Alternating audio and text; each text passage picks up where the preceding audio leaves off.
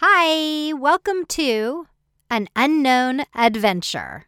I'm your host, Kimberly Ann, and I finally decided to jump off the 24 7 work hamster wheel to go after my dreams. I will be downsizing from my 750 square foot mansion to a 60 square foot van in the summer of 2021. And I started this podcast to share that process with you. I'm hoping that it will add value to your life. And the podcast, kind of like life, is ever evolving. The topics I will be covering are achieving your dreams, unconventional travel, and minimalism. In each episode, I'll either talk to you about my experiences or I'll interview someone else about one, two, or all three of these topics. So hang on to the roller coaster of life for your unknown adventure. Welcome to podcast number three. Today, I got to interview Mandy Moore, who's originally from the United States, but she's been nomading for almost 12 years, mostly in Europe. You can find her at vagabondette.com. I'll put a link to that in the show notes. I have to tell you, Mandy set the bar pretty high in general, but especially for the first interview. You're in for a treat because you get to hear firsthand what it's like to work while traveling full time through amazing countries with different languages and customs. Mandy shares some great tips and tricks, plus a lot of invaluable personal experience. One of the things she does talk about are the 26 Schengen European countries, which are part of an area that doesn't ask to see passports or have border control in between in between the 26 countries. As a traveler outside of the EU, you're only allowed to stay in any of these 26 countries for three out of six months. And then you have to leave and go to a non Schengen country for three months before you return. Mandy will explain exactly how she's been doing this successfully for over a decade. So here we go on an unknown adventure. My name is Mandy. I am currently in Playa del Carmen, Mexico. Um, I am here with several friends. We all came and formed a COVID pod that we all had to test to get into. So we're relatively safe and can socialize somewhat as normal, which is kind of nice. And how long have you been there? Uh, I've been here about three weeks so far, and I intend to stay through spring. Oh, okay. And where did where were you before? I was in the UK for about four months, and then winter was coming, visa issues, all that fun stuff. So Mexico seemed like a good option. Okay, good. So now we'll start with the questions. So the first question is What were your dreams and how long did it take you to go after them? I've always been a traveler. My first flight I ever took alone was I was four years old, so it's kind of ingrained in me. So I always wanted to travel. The whole American dream thing was never a big deal to me but it took a long time to kind of overcome the ingrained responsibility of you have to have a job, you have to go to an office. If you don't do those things, you're not doing it right. So I was 27 the first time I left the U.S. and really traveled, and I returned a year later to settle down and be responsible, and I did that for a few years.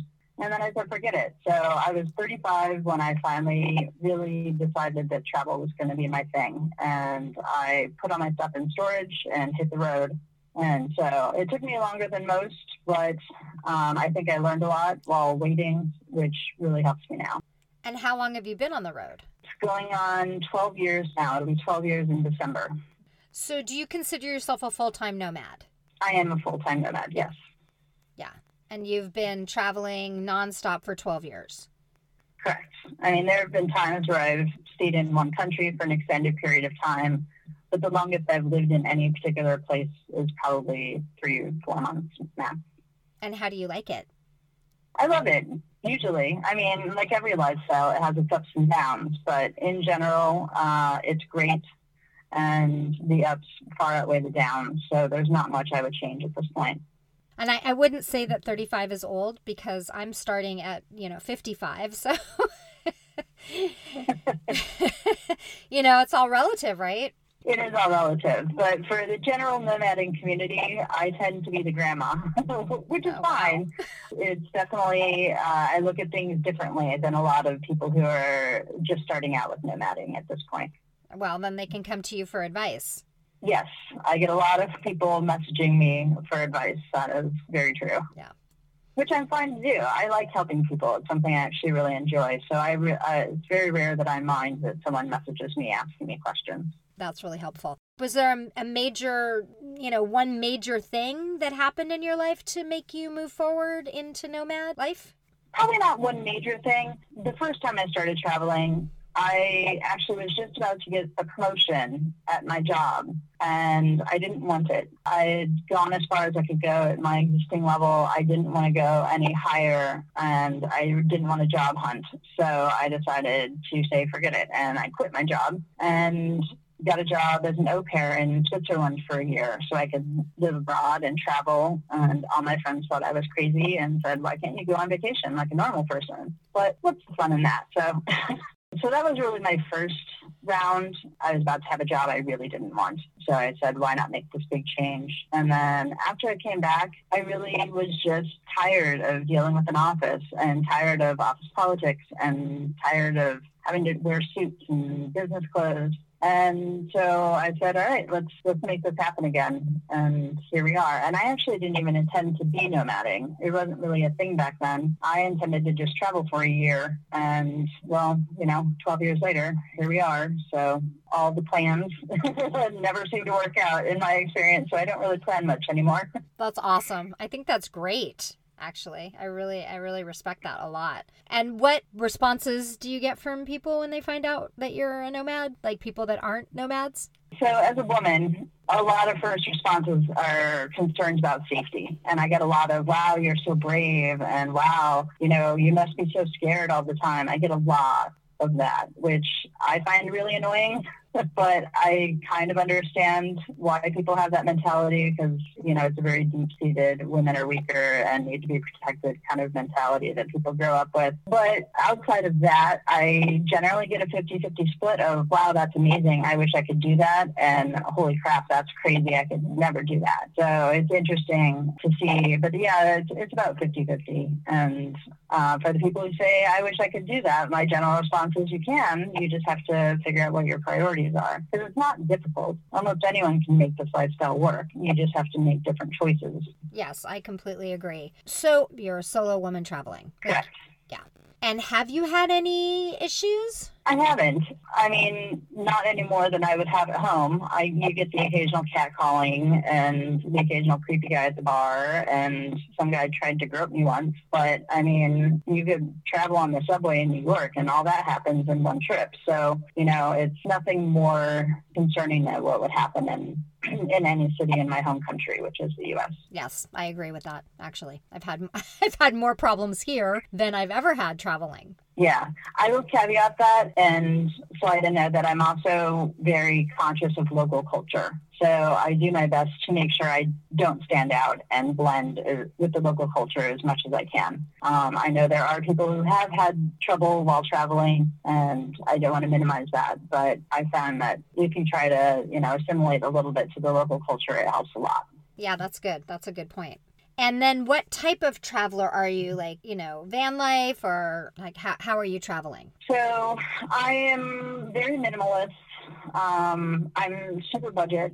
My annual spending averages about twelve thousand U.S. dollars a year. I travel with, uh, at least for the last, you know, eight or nine years, I've been traveling with a single carry-on size bag. I do a lot of house sitting, which helps keep expenses down. And I really like animals, but I can't have one because of this lifestyle. So it helps me get my furry creature fix when I want to pet things. I am transitioning into van life. Had COVID not happened, I would be currently living in a van, but I will be doing that once once things open up again in Europe, which is where I am generally based. I will continue on with the van life plans, which I'm really looking forward to. I think it will be kind of the best of both worlds for me. And I did a little test run the first couple months of COVID. I rented a camper van in Germany and lived in that for the first two months. So I learned a ton, and I'm looking forward to that becoming more of my lifestyle going forward. I remember when we, we talked just a little bit in the Slack group about you learned what you wanted and what you didn't want. Did, can you expand on that a little bit? Sure. So, a lot of people going into van life spend hours watching 5001 van tours on YouTube. And they really have this idea of their perfect van and what it will look like and what they want and what they don't want. But then you can spend a similar number of hours looking at all of the things we would change about our van videos on YouTube. So um, no one ever builds, I think, the perfect van the first time. And by renting, I was able to experience some of the things that I had kind of planned for my own van and experience that I actually really hated that. And I do not want that in my van. And so I saved myself, I think, a lot of time and uh, frustration and money. For example, I had been planning on having one of those little two burner cooktops with the glass lid that comes down. And it was awful. It was inconvenient. It was small. The lid got in the way. You know, I learned that I really need a bigger sink. I had a teeny tiny sink in my rental and doing dishes was a nightmare. You know, so there were just certain things that I really uh, learned that I wouldn't have known otherwise. So I actually really, it's expensive. I'm not going to deny that. But I think the amount of money I saved in putting in things that I would have hated and then having to fix them later was well covered by the expense of renting a van and living in it for a couple of months. Also a test run to make sure that the lifestyle would work for me. I mean, you know, the, the worst fear is building out a van and then learning, you know, two months later that you really hate this. This is not what you want to do. I think it was a good learning experience, not in only what I want out of a van, but also is this lifestyle actually something I want and will be able to do? Yeah, totally. I agree with that. I am not doing that, so I I'm having the van built right now and just going for it. But my cousin did something similar. She rented a van first and took a, a couple test runs and then ended up buying one. So yeah, I think that I yeah. I definitely think that that is a really good idea. Yeah, I mean most most people don't and most people can't and you know that's just kind of how life works. I was lucky enough that it just made sense. I actually rented the van initially to live in while I was hunting to buy a van in Germany. I rented it. And I'm like, well, I'll live in this while I van shop. But then it became clear that borders weren't going to open in time for me to be able to buy a van in Germany and then get it to where I needed to get it so I could plate it and insure it and build it and everything. It started out as mostly a let's just test this and see how it goes and turned into a good learning experience. But if you can't do that, it is what it is and you'll figure out how to make it work. That's how life works. Right. And it seems like a lot of people build it themselves and they're kind of looking at the first one as a test run in that they're building it, they're seeing what they like and what they don't like, so then they can sell it and have enough money to make another one. I think that's pretty accurate. And it seems like most people go through multiple van builds over the course of several years. Yeah, and that is not what I'm planning on doing, but I it does that does make sense to me. Like I understand that. Tell us why like what you really like about the nomad lifestyle. Uh, for me, one of the biggest things is freedom and flexibility. I get really antsy when I feel like I have to be somewhere, and I start getting antsy when I make plans months in advance because I start stressing out about I have to be in this city on this date and all that kind of thing. So I really like the freedom associated with nomading. It's not common, but it's happened on a few times where I've arrived in a place and I thought I was going to love it. And, you know, after a couple days, I'm like, this is awful. I need to leave. And I've been able to do that. And I like that flexibility. I can leave if I don't like somewhere or if I'm uncomfortable or something like that. And I also like that, you know, if I'm craving Mexican food, I just, I go to Mexico and I stay for a while until I don't want Mexican food anymore. Or if I'm craving Polish food, I'll head to Poland for a while. So, which seems like a very odd reason to travel, but I, I went to Portugal so I could drink Vinho Verde. So why not travel for food too? So those are kind of my biggest thing. Freedom is really the biggest one, though, is I like to just be able to go to new places. I hop on Kiwi.com and see where there's a cheap flight, and if I've not been there, then I head there. And I like that flexibility to just be able to do what I want to do. I love the food idea. That is that food reason. That's so cool. I never, I've never thought of that. Oh, yeah. yeah, no, I have, I have tons of uh, notes and places tagged of restaurant recommendations all over the world. Um, I keep everything on a Google map. And when I'm planning things, I open up my Google map and pick out a, a location kind of based on where has the most pins that I've not been yet and head there. And a lot of them are restaurants to visit or foods to try, that kind of thing. That's great. That's very cool. I like that a lot. So the kiwi.com is that a tra- is that for what is that? Um, Kiwi.com is a flight search engine. The reason I tend to use it is because it's super flexible. I can put in like from a destination city or destination region to anywhere in the world in like the month of March, and it will give me all the flight options.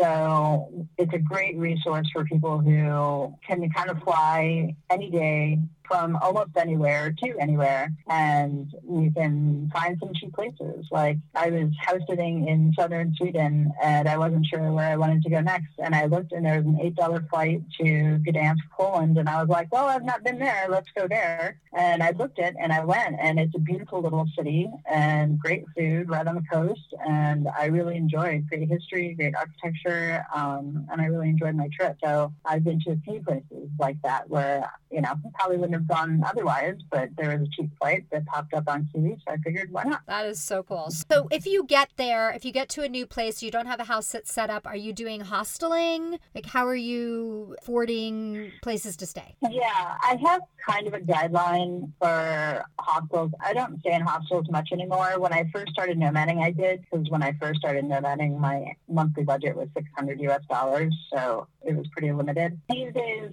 I generally only stay in a hostel if I'm in a, an expensive city for a short period of time. So if I have like a 48 hour layover in Copenhagen, I'll stay in a hostel. You know, even hostels in Copenhagen are expensive. And I generally stay at higher end ones. I avoid hostels like the plague if they have anything like, you know, their pub crawl was great. I mean, that's not a place I want to stay. So yeah, I do hostels occasionally, but not a whole lot. And then if I'm going to be staying somewhere less than a week, but more than a couple days, uh, I will generally get a hotel. I use hotels.com because I like their rewards program and I earn a lot of free nights. But I don't like doing Airbnb for less than a week. A lot of times the check-in and check-out process takes so long that to me it just is too annoying to do if I'm not staying for a while. Anything more than a week, I will generally get an Airbnb for.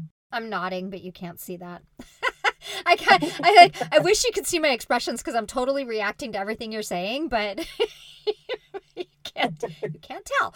Um, I know, right? No, but that's super. That's great. I love that. That's that's a really good method. That's a really good way to to do things. What are the challenges that you're that you're up against? The biggest problems for me right now in nomading are logistical. I'm just really burnt out on really a lot of burnout is tied to finding a place to stay. Searching for apartments that are appropriate on Airbnb is just exhausting and I'm sick of it. and it's a, it's one of my major motivations for moving into a van is I'm just sick of dealing with finding lodging. Um, I'm sick of looking at dozens of listings to find one that's appropriate. I'm sick of getting there and finding it has a terrible kitchen and there's not a sharp knife to be found. That's really kind of one of my biggest issues. There are uh, smaller issues, uh, you know, like the kitchen thing. You know, usually Airbnb kitchens aren't great, and I like to cook, so that's annoying. Doing laundry in another country can always be really interesting. On more than one occasion, I've taken a photograph of a washing machine and posted it, and been like, "Can anyone tell me what any of these markings mean?" Because none of this makes sense to me. And that was especially true in the Ukraine. Not only were they weird symbols, but I didn't understand Cyrillic, so that was challenging. You know, most of it has to do with kind of day to day life. I'm lucky that my job doesn't require really intense internet. I'm pretty flexible. I mostly I mostly do web surfing because I'm doing quality assurance and project management for web development. So I don't have a lot of calls and that kind of thing, which helps a lot. I have some friends who they have hours and hours of video calls every day, which really limits where they can go. So I'm lucky with that regard. But yeah, in, in general, just the logistics of where am I going to go? Where am I going to stay? How am I going to get there? I have to pack and unpack all my stuff, especially with a single bag. It's kind of like playing Tetris every time I move. So yeah, that's really my biggest Yeah. kind of burnout thing with nomading at this point. Yeah, that makes sense. And and I I totally understand the washing machine problem because I was in Italy and I couldn't read the washing machine mm-hmm. and I looked it up on the internet and I was trying to look up what the different words meant. I mean, at least I could do that. But I still Yeah. I, I ran a couple loads. They never washed. They were like you know, or it filled up with water and it didn't drain or it was it's like constantly some weird issue. So, yeah. Yeah, washing machines in Europe are a continual challenge. And they take forever. A single load of laundry washes takes like five hours. Right? That is I, so I'll never true. understand it. Yep. Yeah, it's eco-friendly. How could running for five hours be more eco-friendly than running for 45 minutes? Yes, I had that problem too. And then it was like a washer dryer combo and I forget about it. No, I just took it out and, Yeah. and line dried it. Like, no. Yeah, so, those never work. no. They get you just slightly damp. totally. So, with your bags, do you have all your clothes and your computer and all your electronics in one bag? Yes. I have a small day pack, so when I'm flying somewhere, everything fits into my main bag, which is a 44 liter Osprey Talon, which I love. It's a backpack. It's so comfortable, and I recommend it to everyone who is looking for bag recommendation. Inside, I put all of my tech into a small day pack. So on the off chance that they force me to date check my bag, all I have to do is undo the top and pull out my day pack, and it has all of my tech and everything I don't want to go under the plane inside, and then I can just send my regular bag on its way. That's really smart. I will say currently I am traveling with significantly more baggage than normal, and I am hating it. Since I've been preparing for van life, I've been buying things, and with the intention of I was supposed to buy a van in March. I had my rental and I started buying all this stuff, and now I'm traveling with it all because I couldn't buy my van. so I have now this giant rolly bag that is horrible. I've flown with it a few times now, and every time I do, I'm reminded why I do carry on only with a backpack because the giant rolly bag is driving me crazy. That does make sense. And w- so, with your backpack, how many pounds is it? It's about 12 kilos, so 25 pounds ish. It's a bit overweight. Most most places want you to be below 10 kilos for a carry-on bag, but I find that as long as I'm carrying it on my back, they just assume that it's within the weight recommendation. So I've never had it weighed, except uh, I think once on a Ryanair flight. Oh, yeah, well, Ryanair. you know? Yeah. They they want more money. so Yeah, well, so one of the things that comes in handy for that is I have a, a SCOTTeVEST hoodie. So if I'm flying on something like Ryanair, which I can look in advance and see if they're weighing people, I can put all of my heavy stuff in my SCOTTeVEST and I fold it over my arm. So if they weigh my bag, it's light. And then as soon as I walk away, I shove my SCOTTeVEST back in my backpack. So I'm good to go. that's a good idea. Good ideas. Yay. Yeah, it works. It's, I would never want to wear it, but it works. Right. And I had heard that van life was harder in Europe or just different in Europe because of the roads. Have you heard anything about that? It's definitely more challenging because every country has its own laws. So, you know, in some countries it's super easy and they're open to whatever. And in some countries you really have to hide what you're doing. And if you get caught, the police are very not happy with you. So there's definitely that.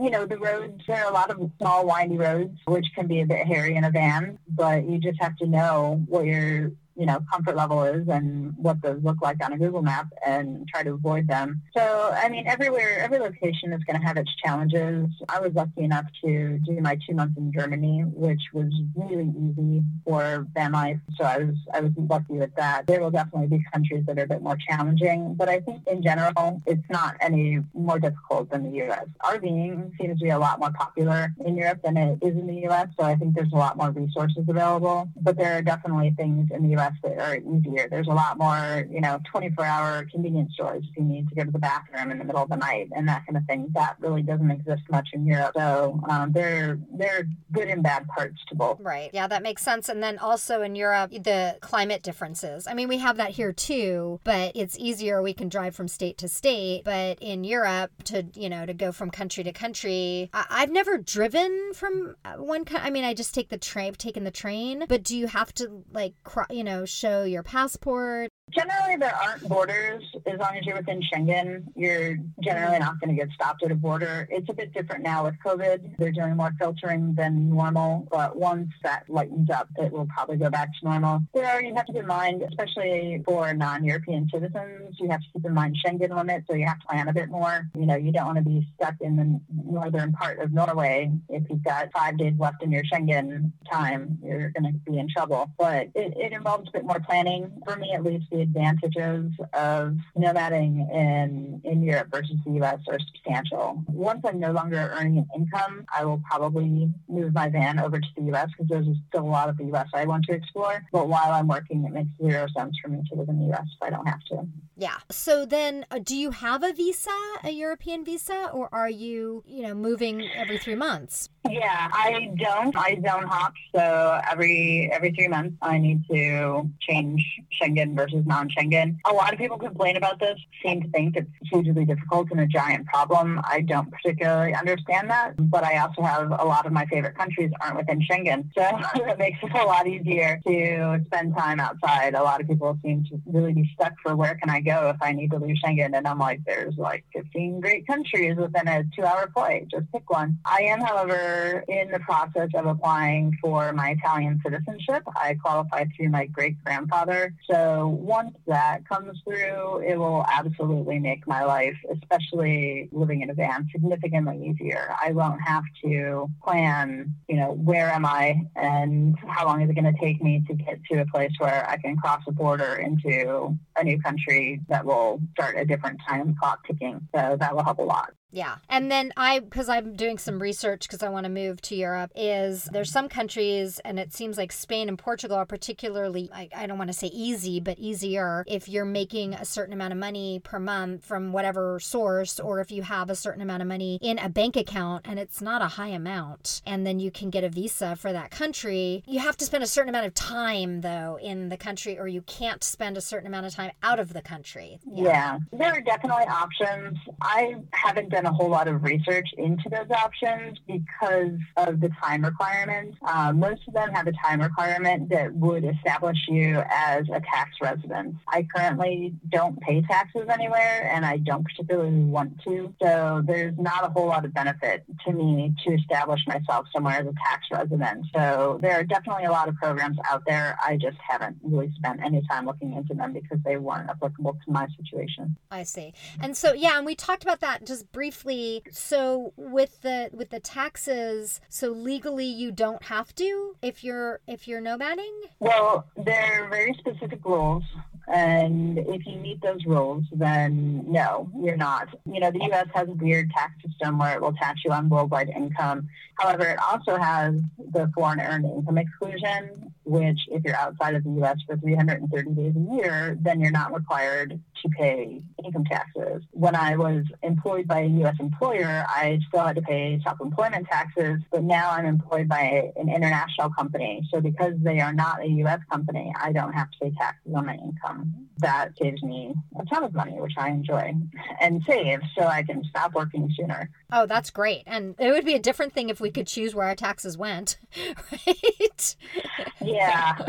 I might be, yeah, I might be a bit more encouraged to pay if I could uh, allocate my own funds, but I don't see that ever happening, unfortunately. Right. Exactly. Yes. Yes. And I'm, I'm in the, uh, well, I have been before COVID in the 50% self employment tax rate. So I was paying paying 50% of my mm-hmm. income to uh, yeah to the IRS and basically yeah. work, working just to pay the IRS pretty much yep I there are several people that do that and it's honestly, the FEIE is is one of the best things about nomading for me.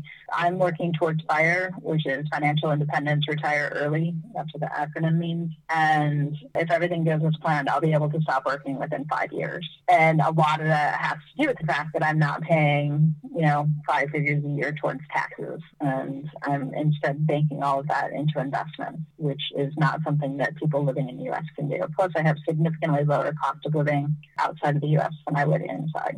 Right. That's great. I love that. Okay, moving to minimalism because you you wrote some interesting things about that you were a collector and you had a, a, ton of stuff. How are you dealing with not having that? What changed? Yeah, when I when I first started traveling, you know, I had a full one bedroom apartment with I had an art collection of pieces that I had collected from my travels. I had a huge book collection. I had floor to ceiling shelves along an entire wall that were jammed full of books and I had a lot of kitchen stuff because I, I like to cook. So when I first started traveling, I wasn't really sure when I and I really didn't want to do this for long term. I don't want to get rid of everything I own, and then in six months be like, oh, I, don't, I hate this. I want to come back and I need to buy all this stuff again. So I put it all into storage, and then I moved it after about six months and put it in the storage in my mom's garage. And over the years, every time I visited her, I would go through boxes and get rid of more and more and more stuff. And I'm really down to, I think I have like two boxes of books, um, which are ones that are not easily obtained anymore, a bin of art and a art folder, uh, paintings and that kind of thing. And I'm really, that's kind of what I'm down to. I've started, you know, rebuying kitchenware because I plan to have a really good kitchen in my van. But, you know, I just, I don't have a lot of stuff anymore. And I don't particularly want a lot of stuff. Having a lot of stuff stresses me out. So it, it makes it easier. I, I kind of laugh when I watch van tours because everyone complains about not having enough storage and they're showing all these like giant storage compartments. and I'm just looking at that going, I have no idea how I would ever be able to fill that. you know, I have every put everything I owned into this van. The the one I rented, I think I filled one one section of one cabinet with everything I owned. It will definitely come in handy for van life. I'm probably the only van lifer who needs to buy things instead of getting rid of things. Yeah, I've really kind of broken that whole I want all of the things mentality, which helps a lot. Yeah, it helps a lot. Consu- consumerism, I think, you know, speaking from experience, drives a lot of unhappiness and, you know, have constantly have to fill the hole, fill the hole with buying things mm-hmm. and get the dopamine hit and then it's gone and then now I have a bunch of stuff that I have to get rid of. Yeah. Well, and there's also expectations. When I worked in an office in the US, I worked in a high profile position I had to wear business suits every day. I had client meetings with powerful people. So I spent a ridiculous amount of money on business clothes. I, you know, I couldn't wear the same suit every day. I couldn't wear, you know, the same kind of thing every week. I had to have some level of variety in order to fit the role that I was working in. And when I left, I donated all of my clothes and I had six giant black bin bags of business suits that I donated. And, you know, it was Ann Taylor and, you know, that level of clothes. It wasn't, you know, it wasn't, it wasn't Prada. It wasn't super expensive, but it was, it wasn't cheap clothes. And it was so freeing to be able to drop all that off. I donated it to a women's shelter that focused on getting women back into the work environment and job interviews and that kind of thing. And it just felt great. And I was so nice. And I haven't worn a business suit since. And I've loved every minute of that. That's great. And so what do you, so do you have like a certain amount of clothes, like one pair of jeans, six shirts, like what? Um, I kind of cycle through. I generally will buy my clothes at resale shops, at charity shops, because the nomading is really rough on clothes.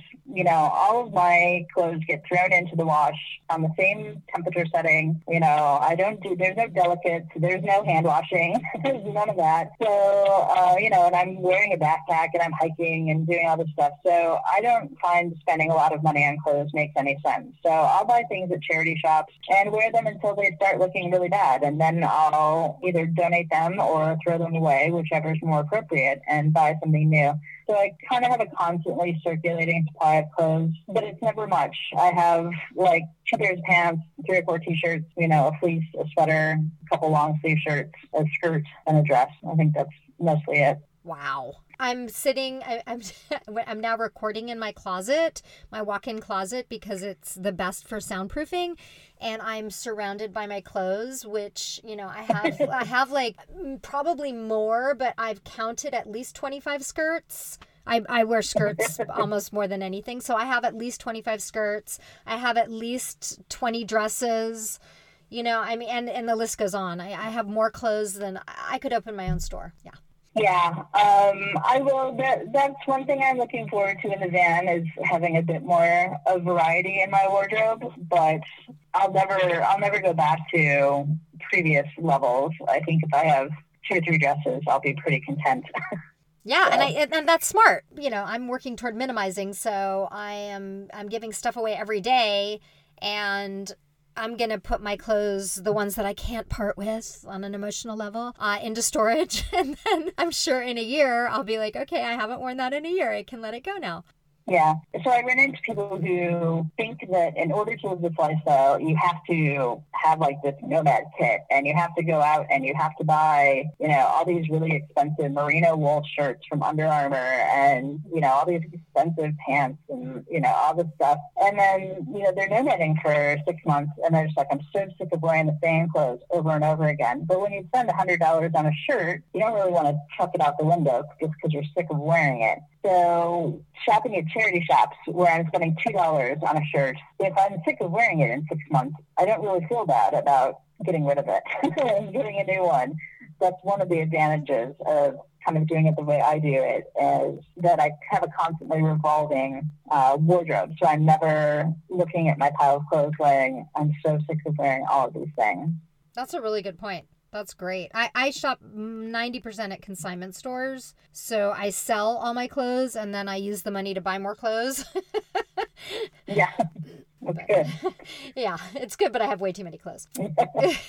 So, people are always asking the question, like, how do you make money on the road? I mean, you touched on it, but is it a job that you got once you were nomading or prior to nomading? I currently work at a job I got while nomading. When I first started, when I first hit the road, I was doing SEO and online marketing. Basically, I found a niche site that I could list well on Google and make money from AdSense. And once I hit $600 a month in earnings from that, I, I was out of there. I hit the road. And I did that for several years. And I actually got to the point where I was making good money. I was making about $10,000 a month, which was crazy for a passive website. And then Google changed everything. So at that point, I decided I was sick of being at the mercy of Google's bug up their butt about changing their search algorithm. So I started to learn to code and I decided I wanted to be a software developer because I could earn decent money and it was a steady income and there was a high demand and I could do it remotely. So I learned how to code.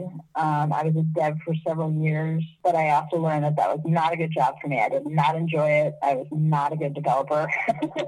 I could do things, but it hurt. It was not enjoyable. So I actually was out for drinks with a friend and we were talking about my job hunting and how I was kind of struggling to figure out what I was doing. And he suggested technical project management. Um, in my past life, I was a project manager for years, and now having been a software developer for a few years, I know the tech side. So I found a job within like a week of him mentioning that. Found a job as a technical project manager, and it's perfect fit for me. I work part time. I work four hours a day unless things are really busy, and then I work some more, and it's great. It's it's a good fit for my skills and it's super flexible and the company is great. So yeah, it was it was kind of a progression of how I came to this job. And it sounds perfect for you. Yeah, when he said that, I was like, oh my God, that's a great idea.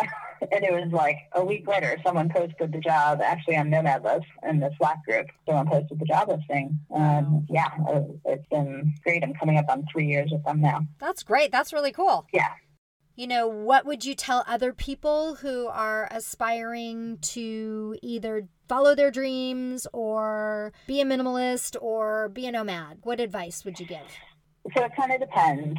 I see a lot of young people who have never worked before who want to be nomads, and I totally understand that instinct. But my number one piece of advice to them is spend a bit of time working first working as a nomad, if you don't have good work skills, can be really difficult. A lot of people fail at nomading because they they don't know how to work well and they don't know how to balance work with hey, I'm on vacation. And so I think spending some time, especially for software developers, spending a year or two at least in an office, learning good work habits, learning how to communicate well with your team, I think is really important in order to be a successful nomad. I'd say at least half of the people who post blog posts about how nomading isn't really a thing and no one can do it and they're going to fail, failed because they just didn't know how to work.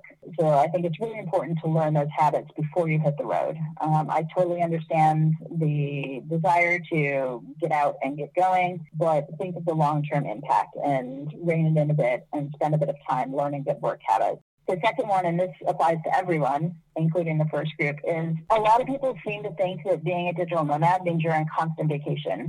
You're going to all these cool places and you get to go play tourists and you get to try new things. And there's a lot of truth to that. But people don't seem to realize that being a nomad is just like your regular life at home, except harder. Um, you have to do things in different languages, in different cultures. I, you know, we talked earlier about how just doing laundry can be an all day thing by the time you figure it out. Everything is harder. So if you go into this lifestyle thinking, I'm going on vacation, this is going to be great, you're either going to fail or you're going to burn out hard. A lot of new people make the mistake of moving a lot. You know, every three days they're in a new place and they're playing tourists and, you know, they just are exhausted. You know, that's kind of the biggest thing. And I get called downer a lot on digital nomad forums because it's one of the biggest things I say is this is your real life. Everything you do in your real life now, you're going to have to do as nomad. You're just going to have to do it in a different place. So don't think that you're heading towards constant vacation. Yeah, I think those I think that's great. It's a really good point. It's really important. Yeah, when I travel, I work anyway. So, uh, you know, the last, I don't know, 5 vacations, quote unquote, I've taken, I've worked 4 hours a day, 5 hours a day, sometimes 8 hours a day on vacation, quote unquote, because it's not mm-hmm. really a vacation. It's, you know, there it's working. And people yeah. that don't have like a work ethic or like they're not used to it, like you said, they they don't it's it's hard to understand that or get into that mindset yeah, it's really difficult. And and the working on site thing, especially as a develop as a new developer, is actually from my personal experience. I think the worst choice I made as a developer was to have my first job be remote. I missed out on so much learning. I think it really negatively impacted my developer career. So that's why I really try to stress it to people who want to be developers. Work in the office, but I think that's true for any any young person who hasn't really worked before is they should spend some time in a real work environment before trying to go remote. Right. Yeah. No, good. Really, that's good. That's really good advice. So the last question I have that I asked you before, but you, you might have already answered it. The if your present day self could give your 10-year-old self one piece of advice or wisdom, what would it be? Yeah, probably I would tell that person to take less crap. when I started, I had the biggest backpack in the world.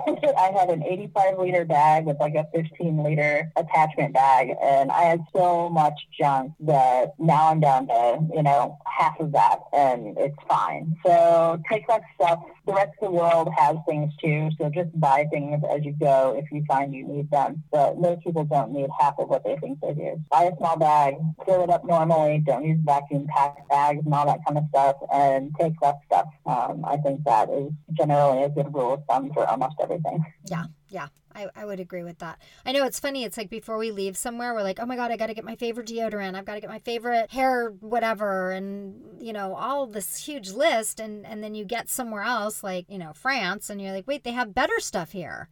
Yeah, exactly. Everything you can buy, you can get almost anywhere. There's no need to take a lifetime supply with you. That's true. So, your website, the Vagabondette website, what can people find there?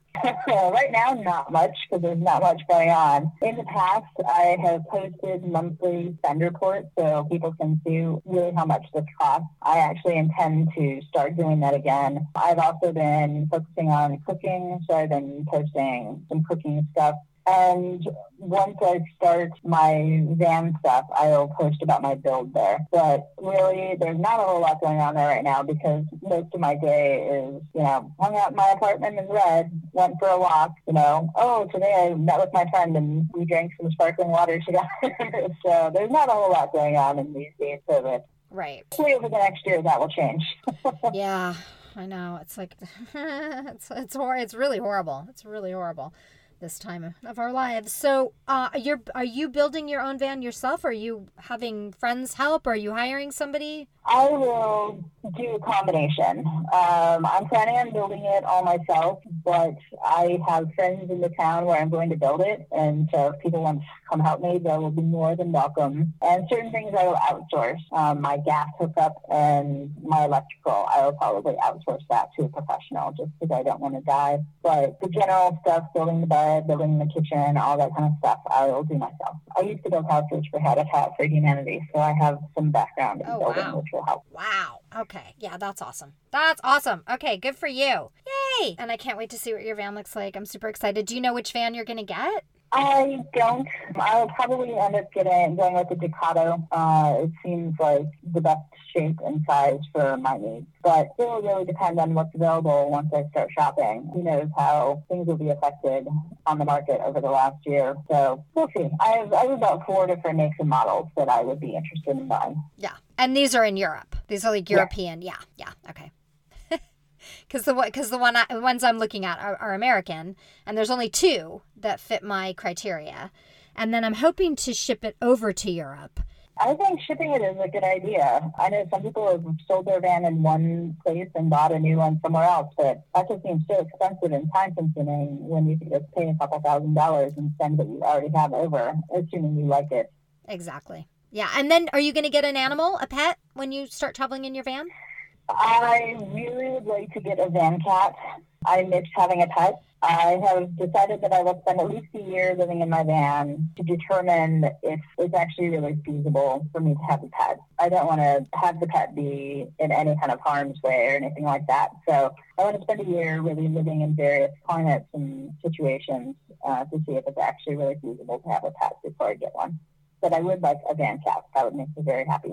Aw, I think that's a good idea. I like that. I, I have a um in my day job I'm an alternative healthcare practitioner and I have a patient that grew up living in a van with her mom. And they had Oh, two wow. yeah. And they had two cats, and every day they would park somewhere different, somewhere new, and they would open the doors, and the cats would run out and explore and come back before it got dark. And Yep. yeah, which I had never heard of. I didn't know that was possible. So it just sounded really cool to me. Yeah, I'd like to harness train whatever cat that I get so it can go on walks with me, and I think it would be fun. But I want to make sure that I'm bringing them into a safe and comfortable situation. So I figure a year will be a good amount of time to experience all the seasons to make sure that that will work. Mm, that's good. Yeah, that's a good plan. And my my cousin has because she's she's got a van and she's doing some trips now, and she's bringing her cat, and you know, getting it used to you know just like overnight or you know for a couple hours or whatever, just trying to get it used to, and and she's harness training it and everything. So yeah, it's totally doable. So I I can't wait to check back. I hope we can check back in when you're in your van and and find out how that's going and. I'm really excited. I'm super excited for you. Well, thank you. It was so good to talk to you. I really enjoyed the, the conversation and the interview. This was really super fun. Yeah, I'm glad it worked out. Good luck with your podcast. Thank you. I'm honored to have been your first interview.